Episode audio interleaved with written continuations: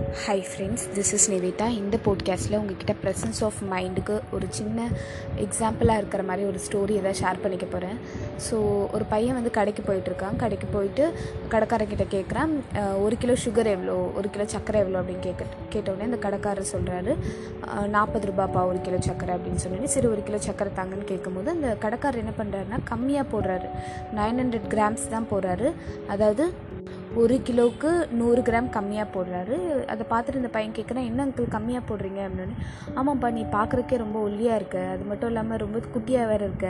உன்னால் அவ்வளோ வெயிட்டை தூக்கிட்டு போக முடியாது. அதனால தான் கம்மியாக போடுற. அப்போ தான் நீ சூப்பராக தூக்கிட்டு போகலாம் அப்படின்னு சொல்கிறார் உடனே இந்த பையன் சரி அங்கிள் அப்படின்னு சொல்லிட்டு காசு கொடுக்கும்போது வந்து முப்பத்தி ஆறு ரூபாய் தான் கொடுக்குறான். சரியா? ஸோ அந்த அங்கிள் கேட்குறாரு என்னப்பா காசு கம்மியாக இருக்கு? அப்படின்னு.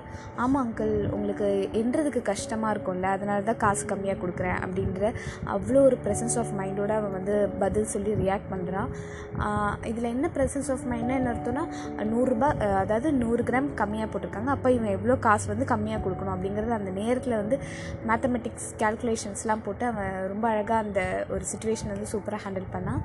இதுதான் வந்து ப்ரெசன்ஸ் ஆஃப் மைண்ட் அப்படின்னு சொல்கிறது நம்ம எல்லாருக்கிட்டையுமே ஒரு எந்த எந்த இடத்துல இருந்தாலும் நமக்கு ஒரு ப்ரெசன்ஸ் ஆஃப் மைண்ட் அப்படிங்கிறது ரொம்ப அவசியமாக இருக்குது thank you for listening to this podcast bye